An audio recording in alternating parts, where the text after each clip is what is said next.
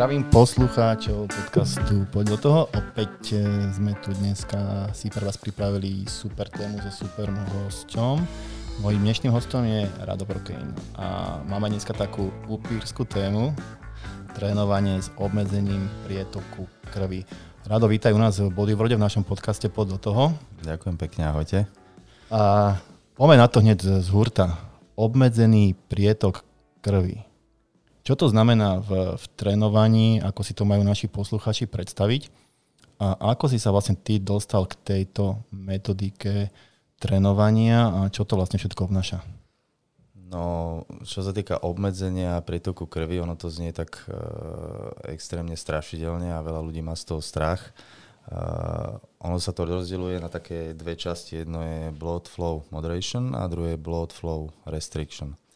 V podstate to hlavné, čomu sa ja venujem, tak to sa volá KAATSU a oni normálne majú patentovanú značku, to znamená, že všetko ostatné, čo sa nazýva KAATSU, mimo tohto, tak nie je KAATSU, je to len nejaký, že blood flow restriction training. Mm-hmm. Rozdiel medzi týmito dvomi je v tom, že pri tom samotnom KAATSU, ktorý to vymysleli, tak ty si vieš presne nastaviť tlak, ktorý potrebuješ. Aj keď sa budeme teraz ešte neskôr baviť o tom, že kde sa nastavuje ten tlak, prečo to má byť nastavené. V podstate väčšina ľudí, ľudia, ktorí sa venovali bodybuildingu alebo kulturistike, tak s tým prichádzajú do kontaktu, že si vlastne uťahujú bicepsy alebo respektíve nad bicepsovou hlavou ten priestor.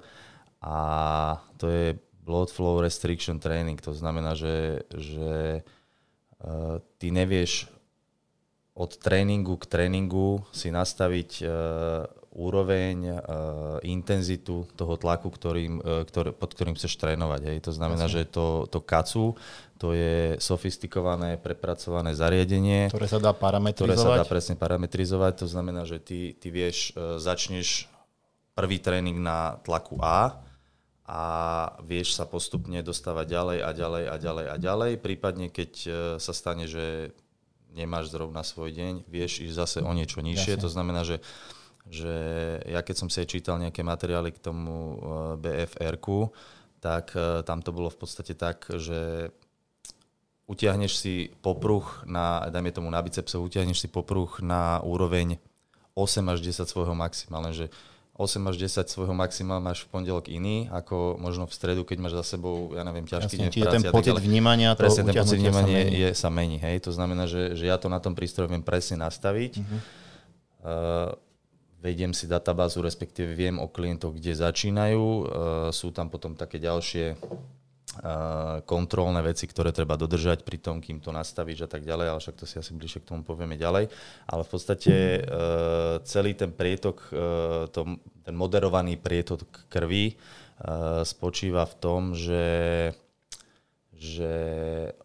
obmedzíš prietok krvi v tých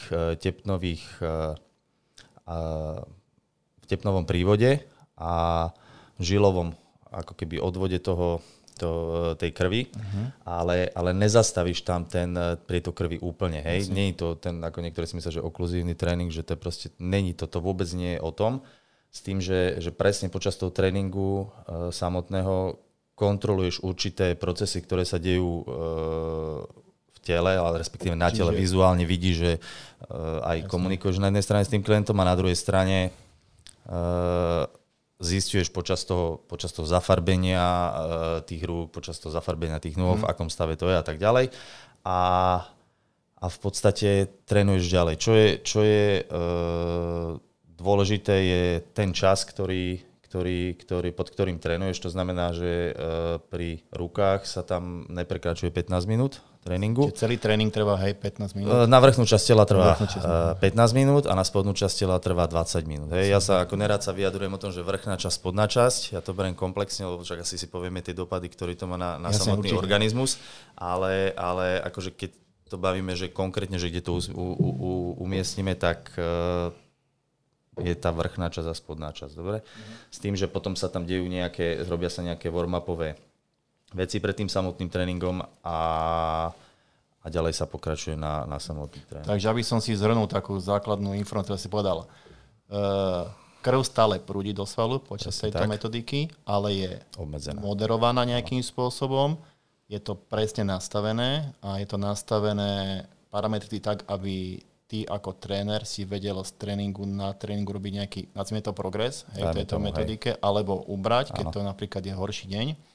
A v porovnaní s tým BFR-kom, čiže restriction, je to, kde sa vlastne nastavuje pocitovo, kde to nie je nejako technologicky presnejšie. Ja nehovorím, že to BVR-ko je zlé, ale vieme sami, že keď vieš niečo odmerať, jasne, tak vieš sa posúvať niekde inde. Hej, že to, nie je to len také, že áno, je mi to lepšie, ja dneska to bolo dobré. Ja som veľký akože priaznivec parametrického tréningu nejako merateľného, aj keď aktuálne niekedy ten pocit toho úsilia a týchto vecí je a myslím, že pri pokročilejších cvičencov veľmi dobrým tiež spôsobom trénovania, len to už človek niečo musí mať za sebou a musí chápať aj v kontexte toho tréningového nejakého procesu, čo sa vlastne deje. Dobre, takže dostanem na ruku takéto nejaké, jak sa to volá, náramky alebo škrtidla, alebo také popruhy sú to. My to tu máme, Radko nám trošku sem priniesol. Samozrejme, my sme sa už dohodli s Radom, že v budúcnosti vám natočíme s týmto krátku ukážku tréningovú, kde ma Rado pekne zničí, predpokladám, a asi užijem. Ale nám to sem donesol do štúdia a pozerám sa na to. Sú také popruhy, v podstate ako keby z nejakého materiálu, ktorý sa dá nastaviť a stiahnuť, idú z toho nejaké hadičky do nejakého zariadenia, ktoré niečo meria. Hej. V podstate je to, dajme tomu, taký tablet, alebo asi tablet, v ktorom je nejaký kompresor, respektíve motorček a keď to zapnem, tak... On to tak trošku pripomína tlakomer. Určitým spôsobom. Aj ten pocit toho zatiahnutia je niečo také, ako keď sa ľuďom merá tlak. No a v podstate je to niečo také ako mini počítač, asi taký úplne jednoduchý, a kde máš nejaké nastavenia, kde máš cyklus, videá samotné si môžeš pozerať, lebo tým pádom, jak som hovoril, že majú to prepracovaný systém, dokonca oni majú nejakých 47 patentov Američania už na to. Super. S tým, že ešte som zabudol povedať, že v podstate tu sa bavíme o tom, že nejaká nová vec, akurát, že konkrétne toto KAATSU bolo vymyslené v 1966. v Japonsku. Áno, v Japonsku, je to Japonsku. Doktor Sato to vymyslel. A potom po nejakom čase, to by som klamal, že kedy vlastne kúpili ten patent Američania a začali s tým pracovať a vlastne ono to samotné slúžilo ako rehabilitačná pomôcka po operáciách, respektíve po zraneniach. Ale Američania potom dali tomu taký ten prenos aj do samotného tréningu. Čiže týmto pádom si vieme asi povedať, že je to veľmi dobré, keď je napríklad atlet zranený a sa potrebuje znovu vrátiť do nejakého športového tréningu. Do nejakého športového tréningu, to je ad 1. A druhá vec je tá, že môžeš to kvázi využívať aj v rámci normálneho tréningu. Takže akože oni tvrdia, že ako plnohodnotne s tým otrenuješ kvalitný silový tréning. Ja nehovorím, že to nahradí činky, kettlebelly a tak ďalej, ale doposiaľ som sa ja s ničím tak sofistikovaným a ešte nestretol asi, takže... A to keď hovoríš, ty sa s tým nestretol, ty nie si zrovna tréner, ktorý má toho málo za sebou, čo týka nejakých vzdelaní a skúseností. To zase ja viem o tebe, že ty fakt, že na sebe makáš vo všetkých možných sférach, športovej prípravy, silovej, kondičnej a tak ďalej. Takže toto berem ako, že to má nejakú hodnotu, že toto KAATSU je pre teba niečo, čo má fakt, že veľký prínos. Vedel by si mi povedať, že v podstate, že aké tréningové parametre sa dajú s touto metodikou zlepšovať? Že ktoré sú také, že overené a na čo sa používa? Overené sú akože klasický silový tréning. Hej? To znamená, že rozvoj síly, rozvoj výbušnej síly. Veľa s tým robia...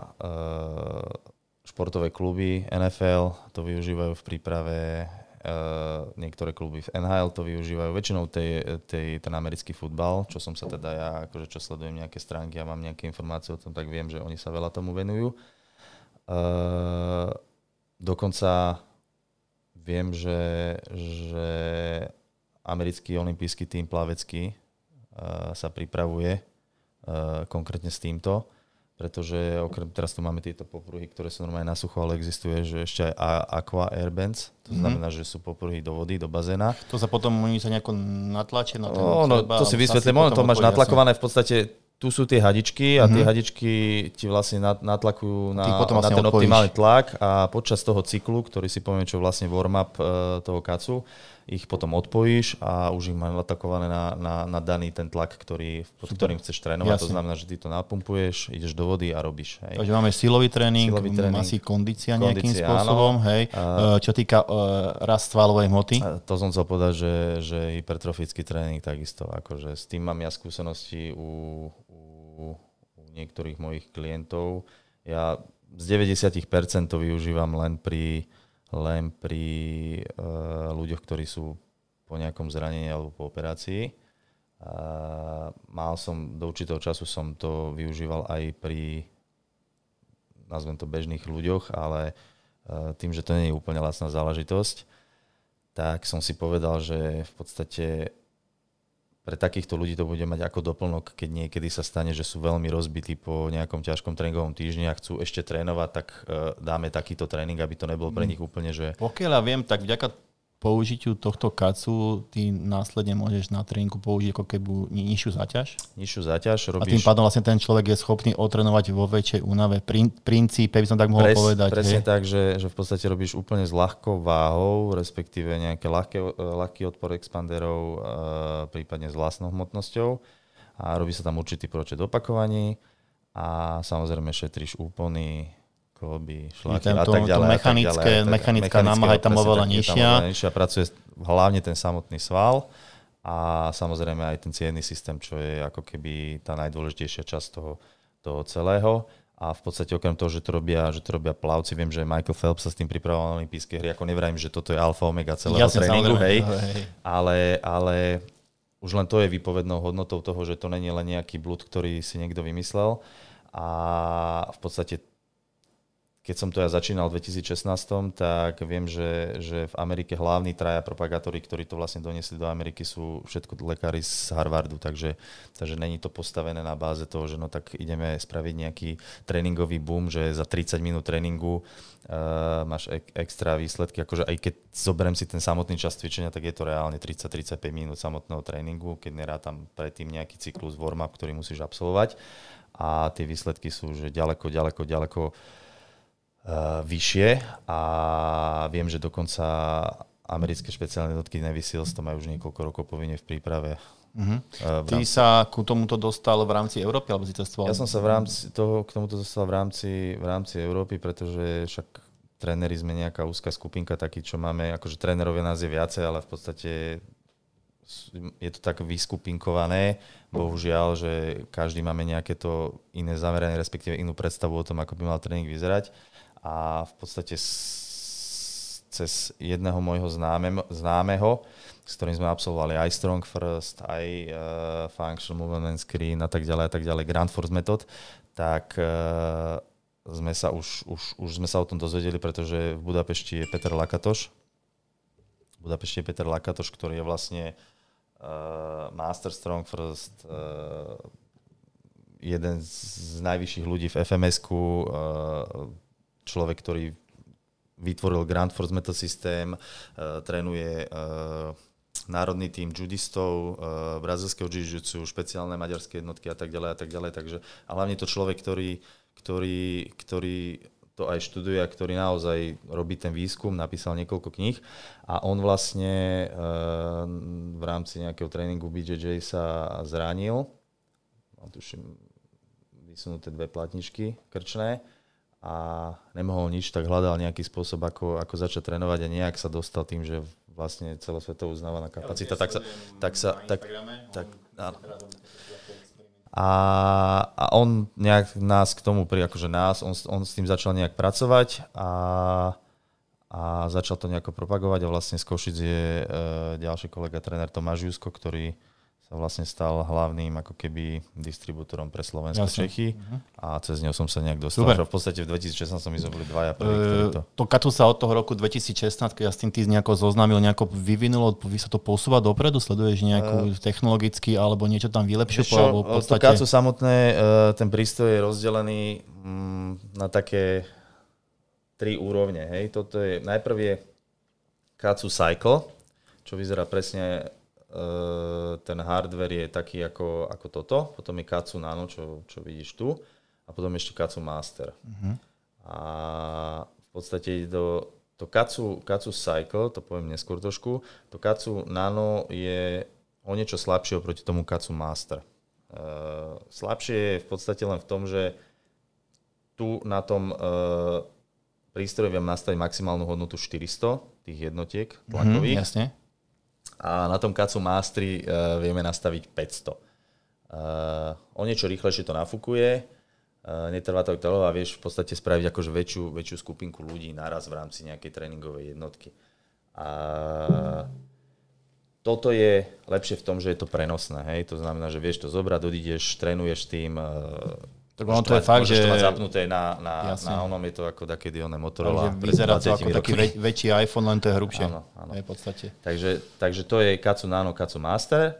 V podstate je to tam ako nejak extrémne veľké rozdiely, tam nie sú, je to niečo rýchlejšie, výkonnejšie. A potom ešte KAATSU Cycle.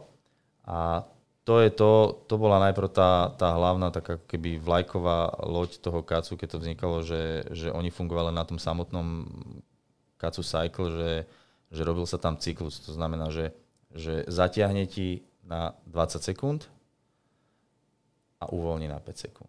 Zatiahne na 20 a uvoľní. Postupne sa ten tlak zvyšuje, ktorý máš ty nastavený, a je tam 8 takých cyklov. A to sa opakuje niekoľkokrát. V tom KAATSU Cycle, tam čo ja viem, je, že ti to zaťahuje na 30 alebo až na minútu a zase sa to uvoľní na 20 sekúnd. To znamená, že telo dostáva taký impuls, akože bez samotného cvičenia. Nerobíš v podstate, sú tam nejaké cviky, ako úchop, nejaký bicepsový zdvih na prázdno a tak ďalej, ale není to samotné cvičenie, ako keď robíš pri tomto KAATSU Nano. Ale to bol základ, z ktorého oni potom vychádzali a začali robiť Nano a Master. No to úplne znie, tak akože fakt, že to je jak high-tech, ale... Dobre. A vyvinulo sa to v tom, že vlastne teraz v tomto 2020 roku akože prišiel veľký boom, že tým, že to nebola vlastná záležitosť, tak vyvinuli KAATSU Nano 2.0 a to je také, že ako keby to tlače, že dostupnejšie aj pre širšiu verejnosť stále, ale je to finančne, že niekde úplne... Je to v tisícoch? Alebo vieš čo, toto je v tisícoch. To nanočko viem, že je okolo 2000 plus mínus a tak ďalej. Ty tuším, k každému KAATSU prístroju dostaneš jedny popruhy a potom si samostatne ďalšie kupuješ. Popruhy sú plus mínus niekde medzi 400 a 600 eur jedna sada, hej? Potrebuješ MK, SK, LK, a tak ďalej podľa toho. Plus ešte urobili KAATSU Master 2.0 a to je už úplne že prepracované. To máš vlastne, ten kolega z Košic, on ho má. A to je ako veľký tablet, je to fakt namakané. Tam už sú asi nejaké také evidencie o klientoch, úplne presne, všetko už asi na sebe. Presne to tam vieš do toho hodiť a tak ďalej, to znamená, že klikneš si klient, ale tu máš tiež vlastne si klient manažer, že vieš to tam, je to už išlo trošku vyššie, toto zatiaľ zastali, otázka je teraz, či sa to bude pokračovať v tomto, alebo pravdepodobne asi to budú tlačiť len do toho KAATSU Cycle a KAATSU Master, ale ten Master, ten je ústrelený úplne, to je v cene auta. Jasne. Mňa by tak zaujímalo, že v princípe, že keby si to nejaký človek dokázal kúpiť, hej, že má na to proste kapitál nejaký, je možný nejaký jedinec, ktorý trénuje, nehovoríme, že vrcholo, ale venuje sa nejakému športu, nie pod nejakým vedením trénera, ale proste napríklad vám, že ja som sa kúpil. Je to schopný používať sám jedinec, sám na sebe, ako nejakým spôsobom si s tým cvičiť, alebo je to fakt, že potrebuješ nejakého toho ďalšieho človeka, ktorý to sleduje? Potrebuješ tomu ďalšiemu človeku, potrebuješ trošku zručné ruky, ale však to je prax ako vo všetkom, že v podstate potrebuješ si sám nastaviť tie popruhy, ale to je všetko praxou, že vieš si to chytiť, ja si to viem natiahnuť presne, ako potrebujem. Hej, keď to mám slabo, tak si to viem dotiahnuť, napumpovať, odopnúť a tak ďalej. Takže je to skôr len o takej manuálnej zručnosti. Ako objednať, kúpiť si to v podstate môže ktokoľvek, ako hocičo si môžeš kúpiť. Dostaneš k tomu nejakú prednášku, ktorá je zahrnutá samozrejme v tej cene. Môžeš to robiť kdekoľvek v zahraničí, to môžeš kupovať, ale samozrejme musíš mať k tomu ako keby taký, v tom balíku je ako keby školenie, jak sa to používa, na akej báze to funguje a potom vlastne dostávaš nejaké prístupové heslá, ktoré sú na tú oficiálnu celosvetovú stránku a tam máš vlastne test 100 otázkový, nejakých 90 95, teraz presne by som asi klamal, musíš urobiť na to, aby si to prešiel. Čiže musí byť k tomu, musí si nejaké vzdelanie tomu spraviť, presne urobiť tak. To vzdelanie určitým spôsobom úspešne. To vzdelanie v podstate na tom školení nejak extrémne to vzdelanie nedostaneš, tým, že dostaneš prístup k tej hlavnej stránke KAATSU Global, kde sa vlastne je metodika, ty si to musíš akože individuálne sám naštudovať. Jasne.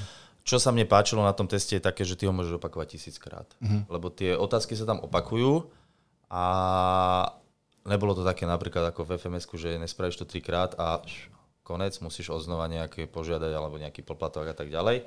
A tu to bolo naozaj také, že veľakrát sa tie otázky opakovali, boli poprehadzované, ale už si sa s tým stretol, že proste aj keď si nechcel, tak si to dostal do hlavy, že proste toto je taký... A nespravíš, keď to spravíš na 10, tak to spravíš na 10, nič sa nedieje. Ja som to stretol akože už vo viacerých takýchto vzdelávacích... Takže to sa mi na tom páčilo, lebo ja som to dokonca robil, ja som si dal na to, že krátky čas, a potom som zistil, že akože 100 otázok v angličtine a sú tam také, že naozaj, že až lekárske veci niektoré, ktoré si musel nahľadať niekedy, tak... A už keď to bolo druhý alebo tretí, ja som to robil že asi na tretíkrát som to spravil, ale trvalo to, že 4 hodiny, keď sa fakt nad tým sústredíš, tak veľakrát z tej otázky opakovalo, už mi to, že aha, však toto má byť to a už teraz, a dneska to viem. Dneska aj to bez vieš. Toho, aby som to, lebo som to napríklad, to som nikde nenašiel. Také podľa mňa autoškola, ne? Či to stále tam... Áno. takže asi toľko k tým 3 prístrojom, ktoré momentálne majú. No. Takže... OK, tak poďme na to, že prišiel by som k tebe na tréning a mám zranenie, napríklad teraz aj zranené koleno. Čo by sa udialo ako v rámci nejakého tréningového procesu? Otázka znie tak, že aké máš zranené koleno, alebo respektíve čo s tým bolo, lebo ja vždy všetkým ľuďom poviem, že aj napriek tomu, že už to robím nejaký ten čas, tak stále sa učím, lebo ten človek je od človeka k človeku je to úplne iné. A vieš sám, že proste môžete mať úplne rovnaké zranenie, ale na každého to pôsobí nejak. Čo sú také časté zranenie kolena, nejaké polopračné, nejaké stavy? Časté zranenie kolena, tak väčšinou tie otrhnuté krížne väzy, prasknutý meniskus, akože nejaké že fatálne zranenia som nemal. Viem, že ale že to využívajú vo veľkom pri ťažkých autonehodách, kde naozaj aplikujú len ten KAATSU cycle, kde proste tým ľuďom, ktorí sa nevedia hýbať, dávajú toto a majú že brutálne výsledky a hlavne teraz neviem, ako sa volá tá organizácia tých veteránov, ktorí sú v Amerike, vojaci a tak ďalej, tak viem, že tam dávajú ľudí dokopy, ktorí proste sú na vozíkoch, nevedia hýbať rukami, nohami a že po 3-4 mesiacoch začínajú dostávať cít. Akože je to proces. Ja hovorím vždy každému jednému môjmu klientovi, že určite ti to pomôže, ale neviem ja na začiatku vždy povedať, že do akej miery sa až vieme dostať. A aj napriek tomu, že už to robím skoro 5 rokov, tak vždy som prekvapený z toho, že čo to spravíš. Máš taký nejaký odhad, alebo vieš povedať klientovi, že minimálne toľko a toľko sedení, že počkaj, a vidíš nejaký prvý progres? Oni aj sami hovoria, že minimálne 10 až 15 sedení musí byť intenzívnych na to, aby si začal pociťovať na sebe nejaké zmeny. Koľko sedení môže byť týždeň, alebo ako to je? Jednodenne môže? Pri zraneniach sú tie sedenia, oni majú že 2-3 krát denne. 2-3 krát denne. Aha. Presne práve tým, že tam nepreťažuješ ten opor pohybový... Čiže tá frekvencia môže byť vyššia a je to, že čím viacej, tým lepšie. Akože. Jasne. Len... Čiže keby sme sa bavili, bavíme sa o tom kolene, napríklad meniskus, hej, to je úplne, že alfa omega tréning pri kolenách. Takže by som prišiel a chodí sa vlastne asi, keď už je buď po operácii, alebo... Chodí sa po operácii, ťažko, takto, nemáme zatiaľ skúsenosť so žiadnym lekárom. Mám skúsenosť takú, že dvaja moji klienti prišli a doktori im povedali, že dokonca jedna moja klientka, ktorá mala operované krížne väzy, tak jej lekár povedal, že minimálne pol roka sa nepostaví na lyže, pretože to bola taká operácia. Uh-huh. Ja dávam vždy tomu nejaký čas. Ja nie som lekár, to znamená, ja sa nekašlem do tohto remesla, ani si nedovolím tvrdiť, že proste to spraví viacej ako nejaký lekár. Sami vieme, že veľa tých lekárov u nás je proste nie sú otvorení týmto metodám, respektíve... Oni majú zažité nejaké svoje veci, alebo nevedia o nich. A majú presne zažité tie svoje veci, to znamená, že lekár povie, že teraz budeš mať ortézu, ja neviem, 30 stupňov nastavenú a budeš ju mať 3 týždne. Ja som sa chalana spýtal, že však daj si dole ortézu a jaký máš rozsah, tak sa dostal na 90 stupňov. No ale doktor povedal, že musí mať 30 stupňov. Tak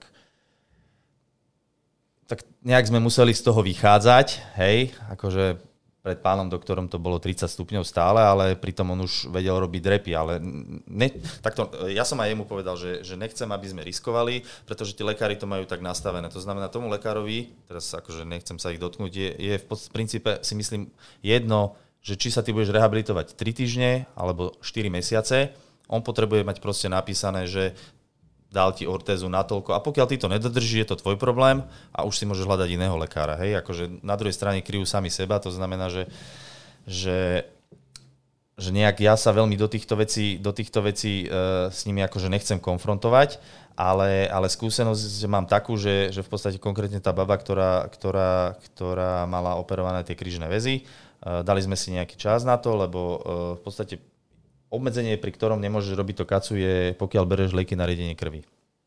Uh-huh. Presne kvôli tomu, že tam sú tie ruky, tie končatiny pod tlakom, to znamená, aby sa... Proste je tam nejaké riziko zjavne, ale skôr je to tak, že aj tí, čo vyvíjali to KAATSU, sa nejak kryjú voči takýmto cvičeniam, ale ako náhle dobereš tie lieky na riedenie krvi, ja neviem, v pondelok, tak v útorok môže trénovať napríklad. Vieš. Takže nie je to nejako obmedzované, samozrejme tehotné ženy, ale to už zaviedli aj Američania, lebo napríklad v Japonsku aj tehotné ženy s tým robia. V Japonsku sa denne robí 400 000 tréningov denne KAATSU. Veková hranica je niekde od 12 do 90 rokov. Samozrejme 400 000 tréningových jednotiek denne sa robí v Japonsku. To znamená, že ľudia vo veku 70, 80, 90 rokov normálne s tým trénujú. Samozrejme nerobia cviky, ako robia mladší ľudia, ale ja neviem, dostanú popruhy na nohy a pošlú ich 20 minút na prechádzku. Výborné. Aj to je tréning. Vieš. Výborné, takže akože dá sa s tým, je to tak variabilná vec, že dá sa s tým vyhrať úplne. No aby som sa vrátil k tomu zraneniu, tak v podstate počkali sme nejaký čas, kým sa dobrali tie lieky na riedenie krvi, lebo niektorí lekári pri tom istom zranení, tá konkrétna slečna alebo pani brala 7 dní lieky na riedenie krvi, pri takom istom zranení chlapec z Bystrice bral 30 dní lieky na riedenie krvi, si pichal. Takže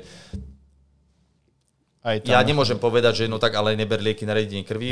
Musíš povedať vlastne to, čo ti povie doktor, lebo však to je mimo môjho oného. Ako náhle to dobereš, môžeme začať robiť. V Japonsku, napríklad po operácii krížnych väzov, oni majú takú filozofiu, že už 3 dní potom môžeš začať naplno s tréningom, pretože je to tak pevné, že sa tomu nič nestane tým, áno. A toho som ináč počul od lekára, že toho sa nemusíš bať, že drží pevne. Samozrejme, pokiaľ neskačeš na jedné nohy a nerobíš nejaké laterálne pohyby, kde si to môžeš urvať, ale nič sa tomu nestane. To znamená, že 3 dní po operácii oni už idú plný tréning v japonskú KAATSU. Dokonca vo veľa prípadoch oni ani neoperujú. Sa snažia ani neoperovať tie krížne väzy v Japonsku, ale riešia to len cez KAATSU. Lebo ako bežný človek to ani nejako nemusí pocítiť, samozrejme, aké rozsiahle je to zranenie, pokiaľ aktívne asi nelyžuješ alebo nehráš hokej, tak pri bežnom živote kancelárskeho človeka alebo človeka, ktorý chodí raz za čas na turistiku alebo sa bežne hýbe, ani nemusí vedieť, že tie krížne väzy Má potrané. Mám hokejistu, ktorý hral extraligu bez krížnych väzov a dodnes ich nemá operované, lebo proste skončil s hokejom. Sme sa práve o tom dneska bavili, o tom mojom páde na týchto pretekoch, tak ja hovorím tiež, že asi 15 rokov to koleno nemá si v poriadku. Aj si myslím, že tam niečo nebude úplne akože anatomicky, jak to bolo, keď som sa narodil. Ale dokázal som to tým tréningom a nejakým pravidelným proste tomu prístupom, posilovaním dostať pod kontrolu a som si v tom dosť istý v tom kolene. Ale hovorím, dokým sa nestane niečo, ako sa mi stalo, že som sa nešikovne šmykol a som padol bez kontroly nejakou veľkou silou. A to by sa stalo asi aj zdravému človeku, z toho môže stať samozrejme, hej. No a ešte prepáč, že ťa preruším, ešte k tej dobe tej, ako keby, alebo počtu tréningových jednotiek, ktoré treba na to samotné trénovanie, tak vlastne s tou klientkou sme išli v podstate 4-krát do týždňa a ona bola operovaná koncom septembra. Doktor povedal, že pol roka sa nepostaví na lyže. Začiatkom januára odlyžovala celý jeden týždeň od rána do večera v Rakúsku na lyžovačke. Super. Takže, ale vrajím, je to od prípadu k prípadu, že proste môže sa naozaj zdať, že 3 mesiace to trvá, ale stále, keď to porovnáš s tou klasickou rehabilitáciou, čo teda akože nespochybňujem, je to diametrálne rýchlejší proces. Hej. Stalo sa ti niekedy, že to KAATSU nezabralo takým spôsobom, ako si očakával, že bolo tam určite, nazvime to nie, že sklamanie, ale proste nenastal ten progres, ktorý bol nejako akože, áno, očakávaný od svojej strany. Alebo poznáš také prípady, tak by som skôr povedal. A čím to môže byť spôsobené? Ani sa nestalo, že by nezabralo, práve že zabralo. Problém bol v tom, že niektorí ľudia to potom nedodržiavajú v rámci tej rehabilitácie aj tie veci, ktoré treba dodržiavať po samotnom tréningu. Hej, že zbytočne to potom nepreťažovať. Jasne. S čím sa stretávam, že je tam napríklad extrémne rýchly nárast toho, že sa to začne zlepšovať a po nejakom 20., 25., možno 30. sedení sa to ako keby tak zastabilizuje a zostáva to dlhodobo na tej úrovni. A vtedy mám pocit, že veľa ľudí začína byť frustrovaných, že halo, že však ale teraz a dneska ma bolela tá noha zase a takto ma už nebolela a potom je zase dobré. Ale tak to je, ja si myslím, že u nás, čo trénujeme, aj čo sme zvyknutí na ten vrcholový šport, tak je to také, že vieme sa s tým asi vysporiadať rýchlejšie a je mi to také prirodzenejšie, že viem, že ten progres nejde od januára do konca decembra a potom zase ďalší progres, lebo kde by sme skončili, hej, akože, keby to stále išlo hore. Občas je dole, občas je rovina. Takže niekedy sa stane, že to sa často stáva, že proste to príde do nejakého stupňa a tam ja mám takú skúsenosť, že už to pomaličky uberám, a začínam do toho tlačiť trošku činku a trošku také tie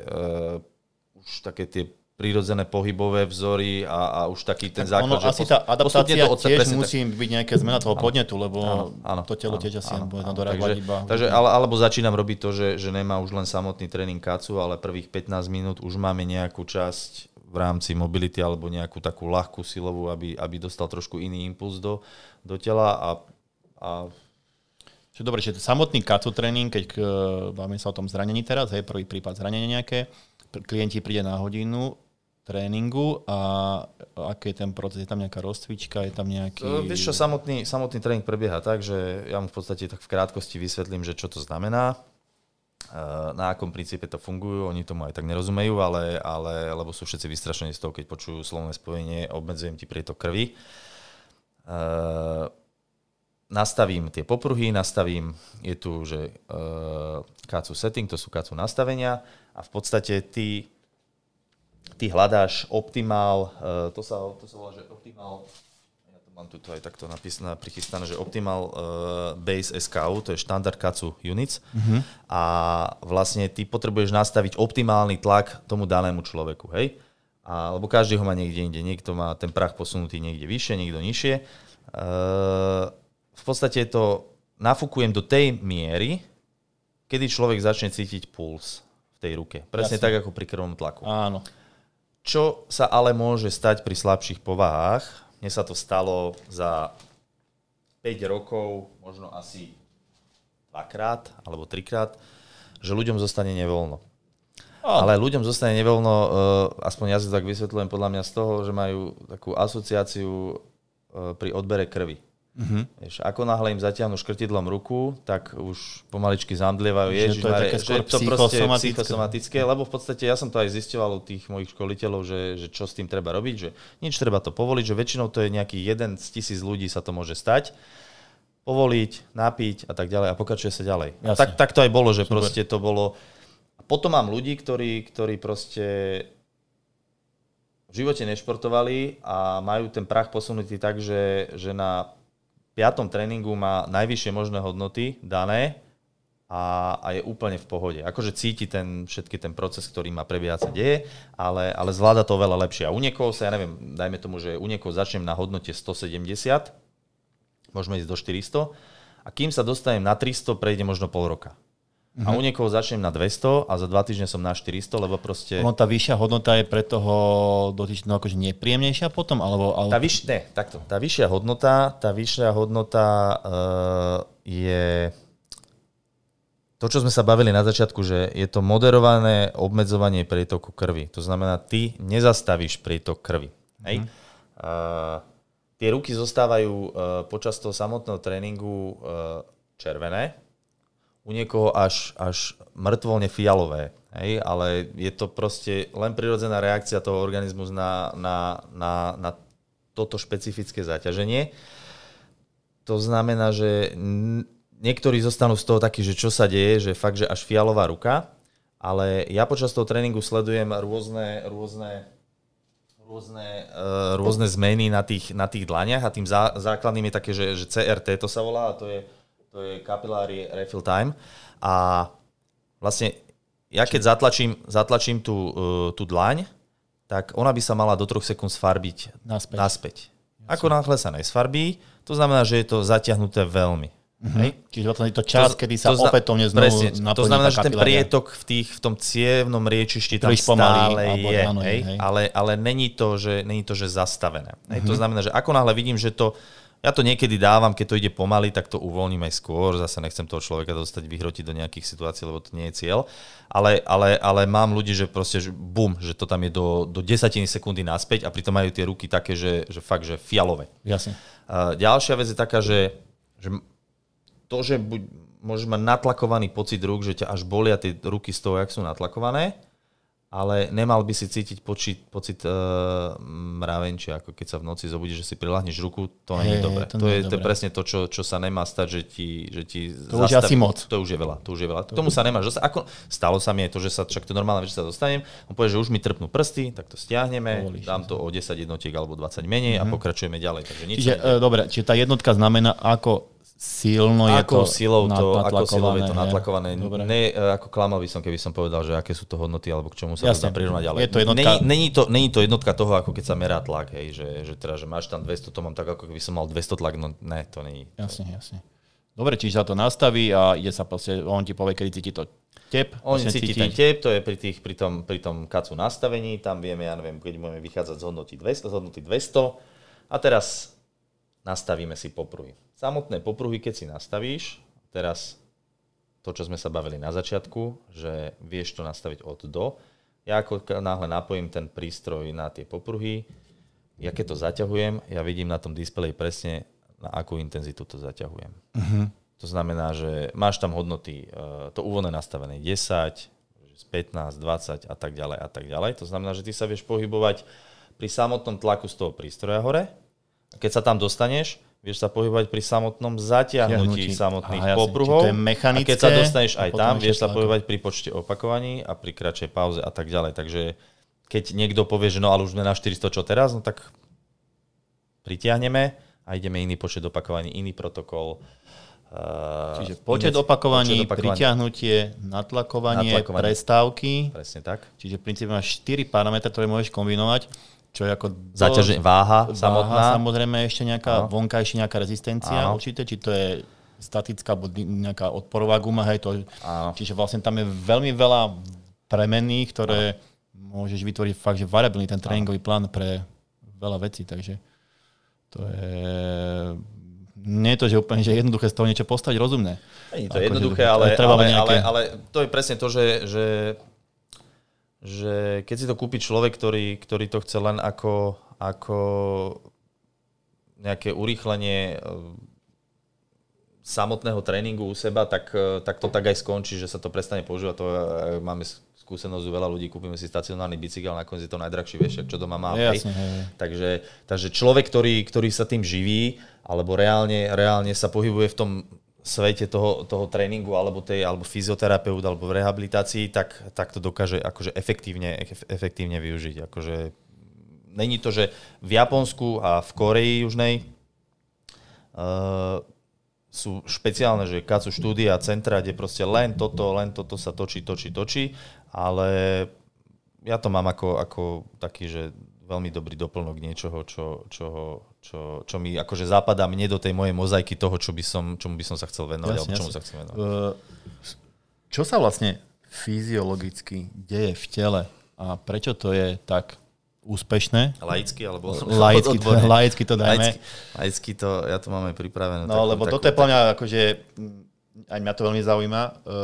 Ale sú k tomu strašné štúdie spravené. Prezident sa povedať, že toto nie je iba, že niekto si povedal a niekto si vymyslel, ale ja som si to pozeral, že som si bol v kontakte nejakým. Sú tu brutálne manuály k tomu, že od výskumov. Teraz mi to akorát Rado listuje také materiály, ale fakt, že je tam toho veľa hodne. Takže toto je akože ešte, prepáč, že ti skočím, to je konkrétne chalan, ktorý oni robia to združené skoky na lyžiach a bežecké lyžovanie a zranil sa, neviem, tuším 2 alebo 3 mesiace pred olympijskými hrami, mal zlomeninu ramenej kosti, niekoľkonásobnú špirálovú. Jeho lekár robil z KAATSU, tak začali robiť presne normálny program, to znamená, jedna ruka bola zasadrovaná, ostatné všetko sa mohlo normálne robiť, to znamená, vidíš, že oni robili aj v rámci suchého lyžovania kondičný tréning s tým, že mal KAATSU popruhy na nohách. 40 dní po ťažkej nebola operovaná. Bola len... bola, a možno, že aj bola, akože klamal by som, po ťažkej zlomenine, 40 dní po ťažkej zlomenine, niesol vlajku na olympijských hrách a skončil na 6. mieste. Akože tak, no. Tak poďme k tomu laických, čo sa tam deje? V podstate tým, že sa ti obmedzí prietok krvi, takto, keď ja to vysvetlím tak, ako to vysvetľujem mojim klientom, že ty keď ideš cvičiť alebo robiť nejaký silový tréning, tak to, že ty ideš dvíhať olympijskú tyč alebo kettlebell, tak to vieš ty. Hej? Tvoje svaly alebo tvoj mozog nevie, že to je v podstate... On len reaguje na nejakú záťaž, ktorá príde z vonkajšieho prostredia. Hej? Teraz nerozlišuje, že no tak toto je tyč, tak teraz to bude takto. A teraz by si mal uvedomiť, že sval nevie, či drepuješ alebo bicykluješ. No. On robí, pracuje a potom sa zotavuje z toho. Hej? A teraz je rozdiel, či ty spravíš 10 drepov so 100-kilovou činkou, alebo spravíš 10 drepov s vlastnou váhou. Samozrejme, keď sa bavíme o trénovanom človeku. Hej, nie. A teraz v tom dele sa dejú určité procesy, ktoré proste... zabezpečujú to, aby ten sval bol silnejší, aby ten sval rástol a tak ďalej. Samozrejme, keď spravíš 5 sérií po 10 opakovaní s vlastnou váhou, tak asi to nespraví to, čo spraví 5 sérií po 10 opakovaní so 100 kg činkou. A teraz princíp toho KAATSU je v tom, že keď klient dostane popruhy na ruky, nastavíme, už máme všetko nastavené, obmedzujeme ten tlak a tak ďalej, začneme robiť cvičenia, tak začne sa hromadiť tá krv v tých vlastne v tom uzatvorenom ako keby reťazci. Samozrejme ona prechádza, ale tej krvi ide neokysličená ide von zo srdca a okysličený ide oveľa menej. To znamená, že srdce začína pumpovať viacej krvi, zrýchli sa ti puls, zrýchli sa ti dýchanie a tak ďalej, lebo však telo sa chce zachrániť, lebo niečo sa deje. A teraz to cievne riečište sa rozširuje, hej, tým pádom tie úplne tie kapiláry, ktoré tam sú, stávajú sa ešte elastickejšie ako normálne, čo pri samotnom silovom tréningu ako takom nedocieliš. Teraz akože ho nezatracujem, len hovorím to, čo sa tam deje. A teraz v podstate začína sa spaľovať cukor, ten sa premenia kyselina mliečna, laktát a tak ďalej. A všetky tie procesy, ktoré sa začínajú diať, svaly začnú čerpať tú energiu z tých zdrojov, ktoré majú čerpať, a tak ďalej a tak ďalej. A teraz ako náhle uvoľníš, ten proces hlavný začína vlastne vtedy, keď dáš tie popruhy dole. Akože on sa deje aj počas toho, hej, ale to máš tak, jak so silovým tréningom, že akože svaly ti rastú, keď oddychuješ, nie? Keď akože musíš im dať nejaký impuls a potom to akože nemôžeš to hrotiť 6-krát denne, lebo proste ako nenarastieš, keď chceš teda rásť. A teraz, keď sa tie popruhy dajú dole, tak vlastne všetky tie metabolické procesy, ktoré tam nastali, môžeme prirovnať k ťažkému silovému tréningu. Hej. To znamená, že automaticky mozog dostáva signál, že napáchali sa v organizme nejaké škody. Hej. A teraz on ich musí napraviť. Hej. Ale on ich napráva len do takej miery, do akej miery dostane silný ten signál z toho organizmu. A to je presne to, že spravíš 10 repos s vlastnou váhou, tak chlapec si zacvičil, akože neumiera, v pohode to je. Spravíš 50 repos so stovkou a vrem fúha, tak niečo sa deje, tak musíme to napraviť, lebo cieľom človeka akého takého je prežiť. Hej? To znamená, že musí to napraviť, a teraz na základe toho podnetu, ktorý dostane z tých svalov, teraz akože tak laicky, začne vylučovať anabolické procesy, rastové hormóny, ten GH hormón vylučuje, lebo je tam narušená tá homeostáza, a začne sa to diať, ako keby, hej, ty to necítiš, ale v podstate, čo robíme, že klameme mozog. Hej, klameme mozog, že sme robili niečo extrémne ťažké, a na základe toho ten mozog to telo začína pracovať. Hej. To znamená, že ty ten samotný tréning, keď robíš, tak je v určitej fáze začína byť pekelne ťažké, lebo to je presne to, čo poznáme, to extrémne pálenie, tie vynútené opakovania, kedy to už nejde, kedy máš pocit, že už ten sval ti praskne, že je to tak natlakované, ten laktát sa hromadí tak, že už proste nevieš kam. Ale v podstate, keď to dáš dole, tak za pol hodinu si úplne že v pohode, nesi dobitý, nesi rozbitý, nebolia ťa ramena, nebolia ťa kĺby, zápestia, a za 2 hodky môžeš ísť ďalší tréning. Ale efekt, ktorý sa dosiahol tým krátkym cvičením, je porovnateľný s nejakým extrémne ťažkým silovým tréningom. Akože teraz, keby som to že úplne že zo všeobecne, jasné, že nejdem porovnávať extrémne silový tréning. Asi nebudem z toho ťahať. A to je presne to, čo sa deje, že aj pri tých zraneniach, že ty vlastne ako keby tá samoliečba, že to telo samé sa začne oveľa lepšie s tým vysporiadávať, lebo proste začne pracovať viacej na plné obrátky. Čiže vďaka tejto moderácii, toho prietoku krvi, dokážeme ako keby telo v princípe oklamať. Áno. Že sa udialo niečo, čo sa neudialo, ale pritom ho aj ušetríme určitým spôsobom a spustíme všetky tie procesy, áno, ktoré sú ako keby reakcia na nejaký vonkajší podnet a vyvolali telo tú adaptáciu, ktorá vlastne je cieľom každého tréningového procesu, vyvolať nejakú adaptáciu, ktorá nás posúva tým smerom, ktorým by sme chceli ísť. Samozrejme, u niekoho to je smerom hore, u niekoho to je smerom dole, lebo adaptácia vždy má obidva smery, hej, môžem aj silne, môžem aj slabnúť, to je proste obojstranný proces, takže vždy závisí od toho, čo človek robí alebo čo nerobí. Áno, viem, že teraz dneska mi posielal, tuším, ten môj kolega Tomáš nejaký mail, že vyšiel, že Američania nejaké štúdie na ohľadom kardiovaskulárnych problémov, že majú veľmi dobré výsledky s tým. A to je presne to, čo som hovoril, že tie krvné cievy, tam z tých krvných cievách sú také endoteniálne bunky, ktoré vlastne tvoria tú vnútornú stenu tých ciev.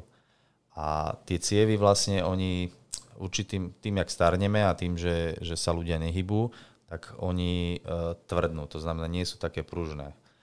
Čím viacej sú pružné, tak tým sme ako keby lepšie fungujú, aj celý ten srdcovo-cievny systém je v lepšej kondícii, a oni na seba vliažú oxid dusnatý, a ten pomáha rozťahovať a stiahovať tie cievy. No a je vlastne dokázané, že pravidelným KAATSU tréningom sa tam zvyšuje to množstvo toho oxidu dusnatého a to znamená, že pomáha udržiavať tie cievy stále v takej elasticite, aby plnili tú funkciu, ktorú majú. Výborné, výborné. To je presne to, že niektorí ľudia majú studené ruky, proste nie je tam to prekrvenie, aké by malo byť a presne u takýchto ľudí je super napríklad to KAATSU cycle, že si to len dajú v rámci obedovej prestávky. To je to, že som hovoril, že v Japonsku napríklad povinne majú ľudia v korporátnych firmách niekoľko takýchto KAATSU cycle prístrojov a teraz obedná prestávka je, dostanú na ruky, popruhy, na nohy a majú 20-minútový cyklus, kde proste robia nejaké cvičenia, stláčajú dláne, robia na prázdno biceps, krúžia zápestím, krúžia ramenami, aby proste tá cirkulácia krvi v tom organizme bola efektívnejšia, alebo bola aspoň nejaká oproti tomu, keď sedíš 12 hodín v práci. Takže v princípe, keby mal niekto, akože teraz si to spomenul, tak ty spomenul, tak napadlo, že tieto problémy s tými studenými rukami, studenými nohami, ja som sa s tým stretol, že niektorí to fakt majú, že majú tie nohy ľadové alebo proste studené ruky, tak je aj toto akože použitie toho KAATSU na to, aby sa tento problém odstránil určitým spôsobom, myslíš? Že by to mohlo pomôcť? Záleží podľa toho, že aká je diagnóza. Vieš, že či to je len to, že ak to je o tom, že tam nie je dostatočný prítok krvi, tak si myslím, že áno. Samozrejme, ale ak to je nejaké mechanické poškodenie niečo, že proste jasne, nejaké však hormonálne zmeny v tele, tak asi to asi zase nebudeme sa hrať na nejakých... Ale v takom nejakom základnom, že ten pretok krvi je slabší a človek cíti, že tam je chlad, tak by to mohlo byť akože tiež jedna z metódy, ktorá by mohla tomu človeku to pomôcť odstraniť. Takže sila, odozváme. Hypertrofia, rast svalov. Čiže myslím, že toto by mohli provať aj akí chalani, ktorí chcú len fakt, že budovanie svalovej hmoty. Čiže kulturistika, určite áno. Fitness. Ako neviem, že asi teraz, že by som akože sa hrotil do nejakej kulturistiky. Iba sa pýtam, že vieš, či ten segment je tiež akože pokrytý touto tréningovou metodikou ako nejakou možnosťou, ktorú tam vsunúť popri normálnom tom tréningu s tými činkami. Tak áno, tak určite áno. S tým, že vlastne tuto v tomto manuále, jednom z mnohých, ktorý mám, sú samostatné protokoly. Hej? To znamená, že napríklad ty tu máš, že reconditioning after surgery with KAATSU, máš tu po zraneniach, máš tu quadriceps artrophy, potom tu máš dokonca slimming down with KAATSU, core work with KAATSU a toto by ťa mohlo zaujímať teda, keď sme sa o tom, že building biceps with KAATSU. Jasne. To znamená, že tam sú samostatne napísané protokoly, ako pokračovať pri tom samotnom, čo robiť, aký konkrétny cvik, aký tlak, aký rozdiel má byť, koľko počtov opakovaní, aká prestávka a tak ďalej. Čiže normálne... Dokonca sú tam protokoly aj pre ľudí so sklerózou multiplex, lebo s tým majú veľmi dobré výsledky, čo sa týka sklerózy multiplex. Ale to ja zatiaľ som sa s takým niečím nestretol u mojich ľudí a to je pravdepodobne dlhší proces ako pri nejakej liečbe operovaného kolena. Máš aj ty nejaké už vlastné protokoly, ktoré si nejako odvodil z tých, dostal si nejaký balík, nejaký materiál a samozrejme to trénerstvo vždy, keď dochodí občas art, občas také, že človek má nejaké nápady, jak to skúsiť a vnikli už teba nejaké také dobré protokoly, ktoré sa osvedčili? Veľa čerpám z toho, čo tam je, z tých čísel, ktorí udávajú oni, lebo predsa je to len... Není to, že úplne, že je srandovná záležitosť, predsa tam pracuješ s ľudskou krvou, je to také, že nechceš veľmi ísť do nejakých vecí, ktoré proste nemáš prebádané. Ono to asi bude skôr tom, že možno niekedy skombinuješ nejaké protokoly. Áno, že kombinujem nejaký silový tréning a KAATSU a posledných 20... Napríklad, ja neviem, máme nejaký silový tréning naplánovaný a posledných nerobím 15 minút ruky a 20 minút nohy, ale robím, ja neviem, 7 minút ruky a 10 minút nohy, že tých posledných 20 minút mám takto vyhradených. A veľa sa hráme aj na veciach ako skierk, airbike, dokonca ja som išiel 5 na skierku z poprvý, keď som sa dostal do určitej úrovne toho tej trénovanosti. Takže dá sa s tým vyhrať úplne, ale skôr také, že variujem, kombinujem nejaké metódy iné, ako že by som nejak veľmi menil čísla. Akože vieš, že keď je predpísaných v niečom, že 30 a 3x15 opakovaní, tak akože keď dám 35, tak nič tomu nespravím. Vieš, musel by som dať, ja neviem, 60, 70 a zase na čo. Vieš, to je akože, ono ten prvý tréning, prvé 2 tréningy sú také, že nudné, veľa ľudí je takých sklamaných, že čakali sme od toho viacej, ale to je presne to, čo ja hovorím, že to je protokol, to je proste, má to nejaký postup, není to len, že tiež nepríde tebe niekto na tréning a nedáš mu robiť hneď repy so stovkou. To je presne to isté. Vrajím, vždy hovorím, že počkajte na 4., 5. tréning a tam to už trošku prisolíme. Ja som sa stále snažil na to dojsť, že prečo ľudia očakávajú tie výsledky okamžite. Vieš, že oni prídu, alebo aj u nás s doplnkami výživy, tak očakávajú, že ten doplnok výživy, že to je liek, jak od bolesti, že si dáš a zrazu ťa prestane niečo boleť. Ale to tak nefunguje, proste to sú doplnky, je to nejaký proces, alebo proste tam musí byť dodržaný nejaký, presne, keď ho ty hovoríš, protokol. Protokol napríklad pri športovaní to nie je, že iba chodím si zacvičiť, je to spánok, je to strava, je to nejaká management z toho stresu životného. Presne to všetko tak proste robí rozdiel medzi tými, čo sa niekam posúvajú a tými, čo sú napríklad stále rovnakí, alebo proste sa zhoršujú. Takže nerozumiem, prečo si ľudia myslia, že zrazu, keď dostanú nejakú zázračnú vec alebo je tam nejaká technológia, tak ten výsledok príde okamžite, lebo to naše ľudské telo nefunguje na okamžitej zmene. Hej. To je proste, to si musia ľudia uvedomiť. A asi myslím, že to je tou prácou trénerov alebo fyzioterapeutov, aby im to na tých prvých stretnutiach povedali, vysvetlili a oni to pochopili, že ten proces bude a takýto a bude úspešný, keď bude takýto.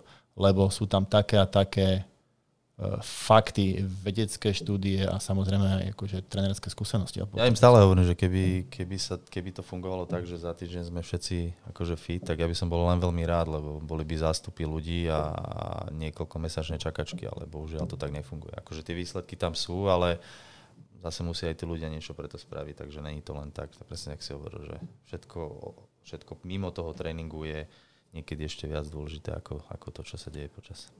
Také nejaké extrémne použitia tohto, čo si niekde videl alebo možno aj zažil, ako sa sám si spomínal, že 5 kilakov na skierku. No, extrémne použitia som zažil, keď som videl nejakých akože inštruktorov, ktorí to dávali na tesne pod kolena na lítka a zrovna išli cvičiť lítka. Mm-hmm.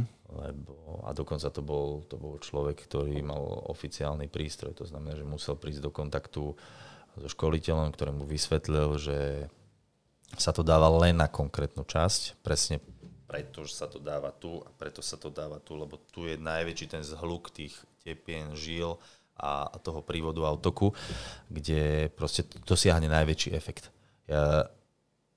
Veľakrát sa ma ľudia pýtajú, že ale ja mám operované koleno, prečo cvičíme ruky? A akože primárne cvičíš ten vrch tela, hej? Ale ten samotný proces, ktorý potom nastáva, sa deje v rámci celého organizmu. Mm-hmm. Hej? To není, že teraz akože že dáš dole popruhy z rúk a teraz mozog dostane signál, že ideme regenerovať ruky a vyšle všetky anabolické procesy, celé množstvo rastového hormónu vyšle len do tvojich rúk. Tak to tak nefunguje. To akože telo je jeden celok a tak aj funguje. To znamená, že primárne cítiš, že máš rozbité tie ruky alebo chrbát, ale efekt to má pre celé telo. To znamená, že keď máš operované koleno, robíš to isté, ako keď nemáš operované koleno. Vieš. Výborné. Akože samozrejme odľazú na tie cviky, ktoré máš špecifické potom, ale myslím to, že začínaš rukami. Popri dávajú na dve miesta v princípe. Popri sa dávajú na dve miesta, presne. Podramena, tesne nad biceps a bedrovej časti. Pozaj tam niekde sú triesla, tak sa dávajú. Tak. A na nohách je presne ten istý proces, sa skúša v podstate. Na nohe je to trošku komplikovanejšie, lebo tie nohy predsa to je veľká končatina a nohy aj znesú viacej, takže s tým mám teda skúsenosť, že tam ľudia sa neboja prisoliť. Ale mám aj ľudí, ktorí proste boli šokovaní z toho, že aké to je nepríjemné na nohách a tam sme napríklad skončili a ani sme už ďalej nepokračovali, lebo skôr to bol taký psychický blok. Mm-hmm. Čiže zranenie, sila, kondícia, zdravotné problémy určitého charakteru, ako si spomínal, sklerózu multiplex a proste aj napríklad tie studené ruky, že by tam bola určitá nejaká možnosť, že by to mohlo pomôcť. Čo ďalej ešte?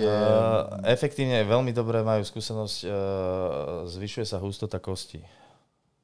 To znamená, že po zlomeninách akože veľmi dobre sa hoja tie zlomeniny a tiež na tom v Harvarde majú výskumy o presne artritída a presne tieto ochorenia. tohto charakteru a s tým majú veľmi dobré výsledky tým, že to akože zvyšuje tú hustotu. Ono asi veľa ľudí si nevedomuje, že cvičenie, vďaka tomu, že si mechanicky namáhaš tú končatinu a tá kosť sa vlastne, lebo kostné bunky sa menia asi najrychlejšie v tele, to sa stále točí. A ľudia si nevedomujú, že to tá mechanická namaha, tie pnutia, tie páky, vlastne to je ako keby si posiloval kosti, vyvolával adaptáciu a preto by vlastne ľudia mali aj v tom neskročnom veku robiť silový tréning, aby predišli nešťastným zlomeninám vážnym a mali tie kosti oveľa pevnejšie, ten vápnik a všetko by mohli proste tieto problémy byť oveľa minimálnejšie, ako sú podľa mňa aktuálne v tej staršej populácii. Čiže aj zlepšenie hustoty kosti. Viem, že veľa ľudí má výrazné zlepšenie ohľadom vysokého krvného tlaku. Že to čiže znižuje, normálne znižuje tlak. Znižuje krvný tlak. Ale tiež je tako, že to sa bavíme, že o takom konkrétnom výsledku, hej, ale tiež to je proces, tiež to není otázka. Čiže pre teba by bolo, keby ťa niekto mal výhľad ako z našich poslucháčov, ja si myslím, že ty si ten správny človek, hlavne teraz to, čo sme sa rozprávali a z týchto informácií som nejako spracovať všetko, to potom po tých zraneniach je to asi jedna z veľmi dobrých ciest, ako sa vrátiť do športového procesu. Určite. Lebo každý, teda ja viem, tých zranení som mal veľa za tých svojich 30 rokov šialeností a viem, že to všetko bolí a človek chce byť čo najrýchlejšie späť a chce držať či už tie činky ťažké, alebo zase behať rýchlo, behať ďaleko a nemôže a sa to trošku potom tomu tak ťažké, tej hlave mu to šrotuje, kým tam navraty, alebo závisí to od zranenia a s týmto vlastne ten človek dokáže mať ten pocit z toho tréningu, že dobrý, lebo zrazu s menšou váhou si odcvičí a má ten progres, že on to vníma vlastne určite ten človek z toho historického hľadiska, že on vie, čo to znamená, keď sa zlepšuje. Takže to je super ďalej doplnok, ako cvičiť možno častejšie. Áno. A frekvencia tréningových jednotiek je jeden z parametrov, ako byť rýchlejšie, lepší. Áno. Povedzme to. Hej, úplne jednoducho to povedzme. A je to jedna z alternatívnych metód trénovania. Akože ku hociakému tréningu. Je to doplnok, ktorý sa oplatí možno vedieť o ňom, že existuje. Nehovorím teraz, každý si má kúpiť KAATSU, hej, to je asi nereálne. Už minimálne z toho, že nie je to úplne jednoduché používať, nie je to úplne že lacná záležitosť, je to odborná záležitosť, nie je to ani zázrak nejaký, že ľudia si teraz budú mysleť, že si to zaviešujú si ruky a budú mať veľké bicepsy, ako sme sa o tom bavili. Ale je to jedna z zaujímavostí, akým spôsobom reaguje naše telo a napríklad s touto moderáciou toho krvného pretoku dokážeme vyvolať takéto adaptáciu, ktorá je vlastne vyvolávaná aj klasickým tréningom porovnateľom. Ty sám, ako často si užívaš KAATSU?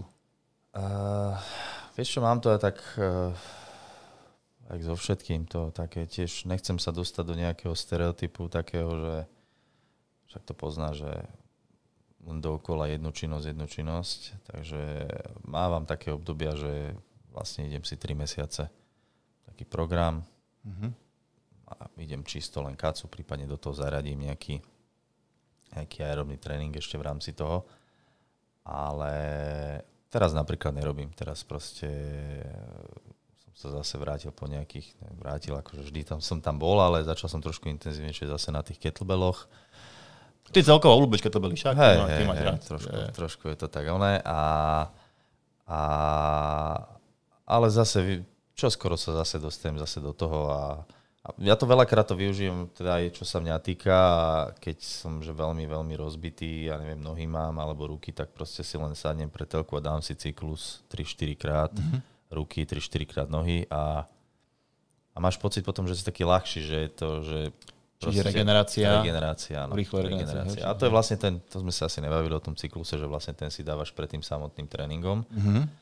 A dáva sa od 2 do 4 tých cyklov na ruky a potom je samotný tréning rúk, potom sa dáva od 2 do 4 krát cyklus na nohy a potom sa robí samotný tréning. Takže ten samotný tréning ti vyjde na na celú tréningovú jednotku. Ako keď sa bavíme, že tréningová jednotka je 60 minútová, čo nie je, ale keď sa bavíme o takom tom čisto ako keby komerčnom trénovaní. Hej. Taká zákerná otázka. No. KAATSU a chudnutie. KAATSU a chudnutie je veľmi, veľmi záľudná otázka, pretože keď teda si spočíta všetky tie veci, ktoré sme vymenovali, ktoré sa dejú presne ako pri tom silovom tréningu, tak tam aj nastáva určitý taký negatívny vplyv, čo hovorím všetkým mojim klientom a teda väčšinou, keď mám ženy na KAATSU, tak a to je ten, že zvykne ťa prepadnúť vlčí pocit hladu po tom tréningu KAATSU. Hej? A keď sa bavíme o tom pocite hlade, tak to je, že u niektorých mojich chalanov až 2 až 3 menúčka v rámci jedného obeda, 2 hodiny po samotnom tréningu. To znamená, že to je presne to, čo tá reakcia toho organizmu, že telo je oklamané a teraz potrebujeme doplniť zásoby. Hej? Ale to je to, čo si musíš ustriednúť. Hej, a taká moja základná otázka, ale v princípe ja som akože minul menej kalórií, energie. V princípe, keď som použil menšiu intenzitu, aj napriek tomu, že bola moderácia. Áno.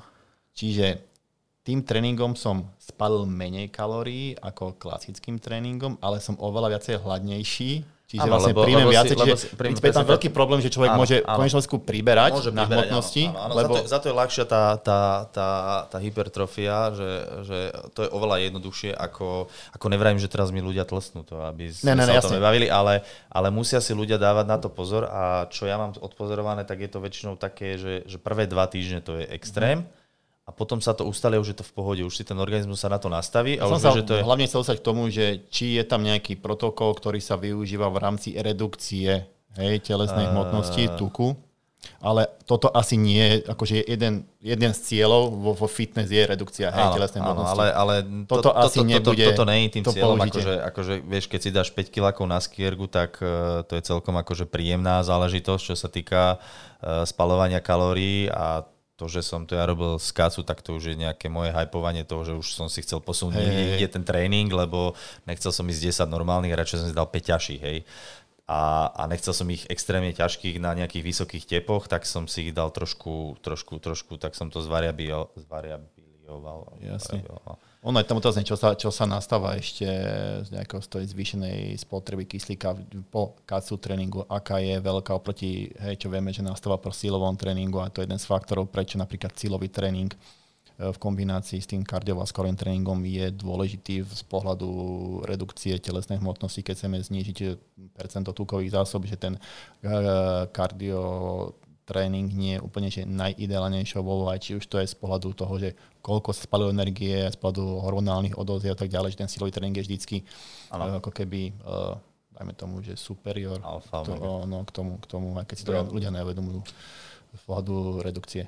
Takže KAATSU je v tomto také nie úplne asi ideálne. Týmto smerom neuberala. Určite je to tým smerom tá rehabilitácia a práca so športovcami z pohľadu zvýšenia frekvencie tréningových jednotiek a aby ten človek dokázal trénovať viac a častejšie. Tým pádom je ako keby rýchlejšie, lepší. Regenerácia. Po pretekoch nejakých náročných, bavíme sa o nejakom športe, ktorý, či už to je nejaký viac eventový, proste dňový pretek, alebo je to viac dňový pretek, napríklad nejaké ultra Ironmany, alebo ultra behy, alebo proste niečo také záležitosti. Tá regenerácia použitím KAATSU je na mieste? Akože ak to máš k dispozícii, respektíve máš k tomu nejaký prístup, tak určite áno, tam by som to len cykloval, len robil nejaké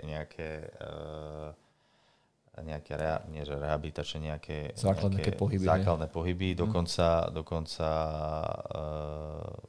sa dá povenovať trošku viacej mobilite s tým. Samozrejme, cyklovanie je o tom, že to nafúkuje a povoluje. Na nejakej časti to nafúkne, na nejakej časti to povolí. Dokonca vlastne asi rok dozadu tí Američania prišli s tým vlastne na tom samite, čo bol posledne v Amerike, že že pri operáciách po krížnych väzoch treba nohy cyklovať na najvyšší možný stupeň tlaku na celú 1 minútu a 20 sekúnd pauza, 5-6 krát takto po sebe, že je tam oveľa lepšie to prekrvenie toho cievneho riečišťa, ako keď len postupne sa ten tlak zvyšuje pri tom klasickom onom. Ale takto sú už také, že čo oni vypozorovali z tých štúdií, ktoré majú.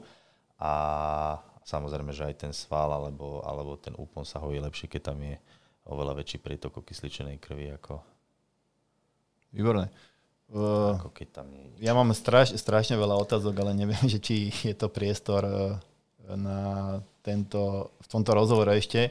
V každom prípade my sme sa dohodli s Radom, že ja prídem na tréning a spravím vám z toho video, aby ste videli, ako to celé prebieha, čo to znamená. Rádko, kde by sa k tebe ľudia dostali, lebo myslím si, že je dobre vedieť o tom, že to robíš, v aké lokalite ty pôsobíš? Momentálne som v takom štádiu sťahovania sa, to znamená, že zatiaľ pôsobím tak outdoorovo a tak kadejak, lebo však situácia posledných mesiacov to tak nejako vykryštalizovala celé všetko, takže momentálne som takto nejako, ale ja predpokladám, že už sa pracuje teda na novom priestore, čo bude v Petržalke. A akože oficiálne to má byť od septembra, od 1. septembra. Ale nejaký kontakt na seba e-mailový, na Facebooku, Instagrame? Instagram je. Čiže väčšinou na tom fungujem teraz, lebo vlastne... Ja samozrejme hodím nejaké informácie, kontakty do popisu k tomuto našemu rozhovoru, aby ťa ľudia našli, keď potrebujú. A zatiaľ fungujem takto, takže vrajím od septembra budeme aj v indoorových priestoroch a možno už, keď všetko dobre pôjde, len vrajím teraz objednávky nejaké, čo boli bežne dostupné, sú teraz zastavené, takže na niektoré veci sa čaká, ale tak možno už aj v polovici augusta. Takže všetci poslucháči, ktorí ste mali nejaké zdravotné problémy, zranenia, potrebujete rehabilitovať, ja si myslím, že Rado je tu pre vás z KAATSU a hlavne pre tých z vás, ktorí chcete ďalej športovať čo najrýchlejšie a čo najsilnejšie. Je tu Rado samozrejme aj pre vás športovci, ktorí... máš nejaký šport, na ktorý ty robíš s plavcami? Ty máš celkom ako... Robil som s plavcami nejakú dobu, nejaké 4-5 rokov. A už teraz robím tak ako keby s Ríšom Naďom. Hej, to som... Olympionik náš, ale v podstate to už len tak na báze toho, že vlastne on je v Sheffielde a vždy, keď sa vráti na nejaký čas domov, tak trénujeme spolu.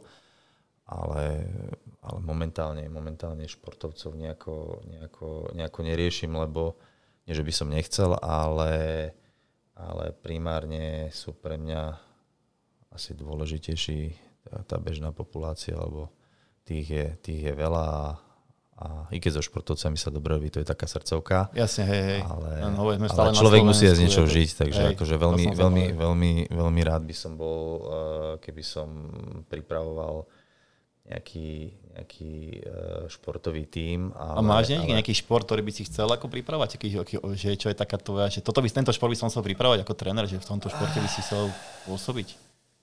Vieš čo, asi tí plavci sú takí, že tým, že som aj ja robil plávanie a triatlón takedy dávno, tak tí plavci sú mi celkom blízke, aj atletiku som robil, takže aj atleti sú mi blízke, ale tak to už je úplne taký šport, že tam akože to môžeš ako dobrovoľník robiť rovno, takže to je... je najťažšie športy, ale úplne, že ohodnotenie diploma a možno. Takže toto a asi by som aj nejakých fighterov možno, lebo tým, že som celkom do tých kettlebellov taký, že zbláznený, tak ja si myslím, že všade vo svete je to alfa omega silovo výbušného tréningu kettlebelly. Takže plavci, atletika a fighteri, ktorých teraz je tu na dosť veľa, hej, určite za Radom a budete lepšie plávať, budete dlhšie plávať, rýchlejšie behať a budete lepšie salné tlcť krížom krážom po súťažiach. Je ich teraz dosť veľa šikovných projektov tu vzniklo na Slovensku za posledných pár rokov. Myslím, že aj ďalšie nejaké časy sa tu stretnem s nejakými ľuďmi, ktorí za týmto bubom tu stoja a urobili pre tento šport hrozne veľa. Rádo, v každom prípade, ja veľmi pekne ďakujem za návštevu v našom podcaste Body Vrode, poď do toho, že donesol a porozprával nám o KAATSU, o tomto tréningu, ktorý je tu už toľko veľa rokov, ale viac menej tým, že to je trošku na nejakom zariadení, tak nie je až tak možno známy v bežnej populácii. Ale dúfam, že vďaka našemu podcastu ľudia o tomto budú vedieť a budú to využívať ako jeden z dobrých postupov alebo ciest pri riešení, či už to je zdravotných problémov, alebo rehabilitácií, alebo celkovo ako športovci. Ako športovci nejaký prístup k trénovaniu a nejaké ďalšie metodike. Ja sa veľmi teším na ten náš spoločný tréning, určite, lebo to bude podľa mňa. Ja mám rád, keď mám odžité niektoré veci, ako skúsené. Hej. A potom by sme možno z toho spravili aj nejaké populárno-náučné možno články, videá ľuďom a dali to našim bodywordiakom a všetkým, ktorí nás počúvajú k dispozícii, aby proste tá informácia alebo to vzdelávanie o tom, čo existuje a čo to prináša, je dobré, aby sa to robilo, lebo tento náš segment toho fitnessu je som nazval, že silno chorý a treba ho liečiť ľuďmi, ktorí ho môžu liečiť, aby neboli ďalej šírené zbytočné blúdy a ľudia smíňali svoje vytúžené ciele zbytočne, keď ich mohli dosiahnuť. Takže ešte raz vďaka. Ja ďakujem veľmi pekne, som poctený, že som zúčastný takého. Určite to není posledný krát, mám pocit, lebo toľko informácií, koľko sme si povedali teraz a ktoré sme otvorili, tak ja to tiež musím nejako vstrebať. Pre mňa úplne nová toto záležitosť. Ja som to viac menej vnímal ako nejaká vec, čo existuje. Vedel som, čo sa s tým dosahuje. Ale nevidel som to až do takejto hĺbky a stále vlastne ešte nevidím. Tu si nám ukázal si mi základy, ale viem, že to je, asi by sme sa mohli my dva baviť o tom celý deň. Bez problémov. Takže držím palce s novým priestorom. Nech sa ti to darí tam to otvoriť čím skorej. Nech máš bude veľa. Tam KAATSU kútik. Takže KAATSU kútik, detský kútik. KAATSU kútik veľa športovcov, ktorých by si chcel mať a aby sa ti to tam naplnilo. Ti prajeme a určite prídeme tam pozrieť s bodyboardom. A ja určite tam prídem si zacvičiť a skúsiť sa nechať vytrapiť, aké to je, lebo neviem si to ani predstaviť, ale z tých tvojich opisov ma to akože fakt láka a ma to hlavne veľmi zaujíma. Takže ešte raz ďakujem, prajem vám zbytok dňa, večera, alebo keď nás počúvate a teším sa na všetkých vás opäť pri nejakej ďalšej časti nášho podcastu Poď do toho a nezabudnite nikdy, že poďte do toho. Takže dovidenia, ďakujem, od mikrofónu sa lúči Martin Horniak a môjim dnešným hostom bol Rado Prokein. Ďakujem pekne, ahojte.